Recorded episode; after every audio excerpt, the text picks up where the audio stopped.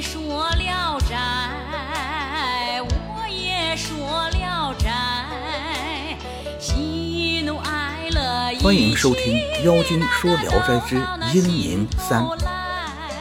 过了会儿，王子服和英宁同到老太太处。老太太问：“你们去哪儿了？”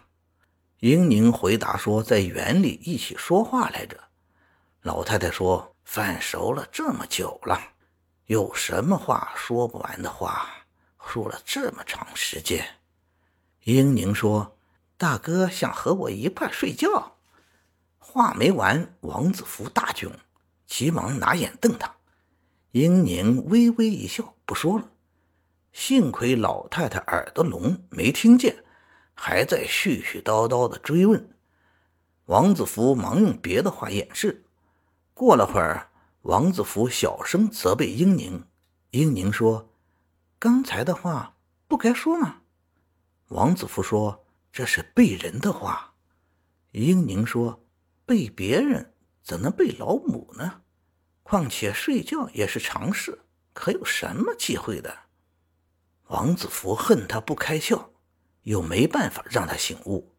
刚吃完饭，家里有人牵了两头驴来找他。原来王子福的母亲见他出去后，过了很久没回来，才开始怀疑。村里搜了好几遍，竟没有踪影，因此去问吴生。吴生想起自己过去说过的话，便让王母派人去西南山村中寻找。一连找了好几个村子，才找到这里。王子福走出大门，正巧碰上，王子福便回去告诉老太太，而且请求带着英宁一块回家。老太太欢喜地说：“我早就有去看妹的心愿，但我老了，走不得远路。你能带你表妹去，认识认识阿姨，这很好。”于是呼唤英宁。英宁笑着来了。老太太说：“有什么喜事，总是笑不够。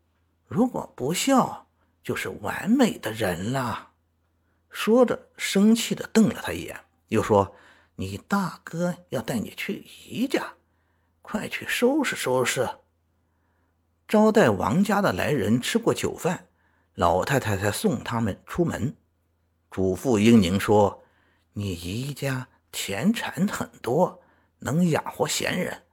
去后不忙回来，学点诗文礼节，将来也好伺候公婆。就便麻烦你姨替我找个好女婿。王子福和英宁一块上了路，走到山凹，回头一望，还依稀看见老太太倚着门朝这边眺望。回到家中。王子福的母亲见儿子领来了个美丽的姑娘，惊讶地问：“是谁？”王子福回答说：“是姨家的女儿。”母亲说：“过去无声告诉你的话，都是骗你的。我并没有妹妹，哪来的外甥女儿？”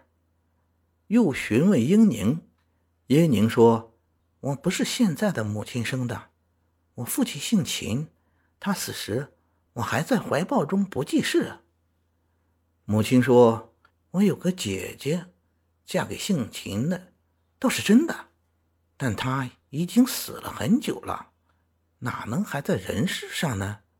又问英宁：“她现在母亲的模样，身上的标记都一一符合。”母亲怀疑说：“是我姐姐的模样，但她已经死了多年了，怎么可能还活着？”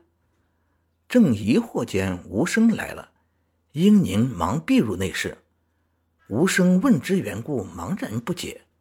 过了很久，他忽然问：“那个女子，是不是叫英宁啊？”王子福说是。吴生连称怪事，问他怎么了。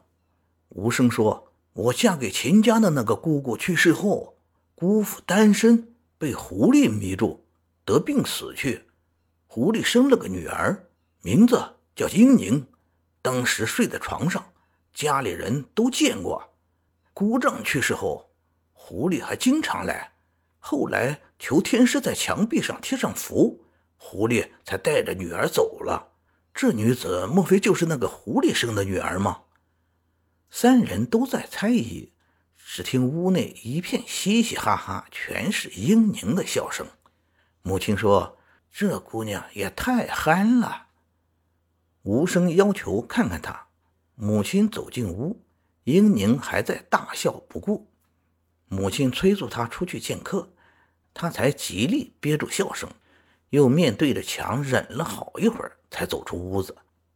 刚一失礼，反身就跑回屋内，放声大笑，一屋子的人都被逗得笑了起来。吴生便自报奋勇到西南山中看个究竟，就便做媒提亲，寻到那个小村庄所在的地方，只见房屋全没有了。只有山花零落而已。无声想起秦家姑姑下葬的地方，好像就在这一带，但坟墓淹没，辨认不出来，只得又惊奇又叹息的返了回来。王母怀疑英宁也是鬼，便进去将无声的寻访结果告诉英宁。英宁一点也不害怕。王母又怜惜他没有家，英宁却一点也不悲伤。整天只是憨笑，众人都猜不透他。王母叫他和自己的小女儿一块住。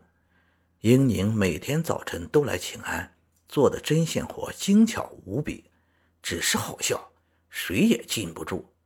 他的笑虽然狂放，但不损美，众人都爱看他笑。邻居的姑娘媳妇争着交接他。感谢您的收听。您的支持是我持续创作的最大动力。如果喜欢，请点击关注订阅。朋友们，我们下期再见。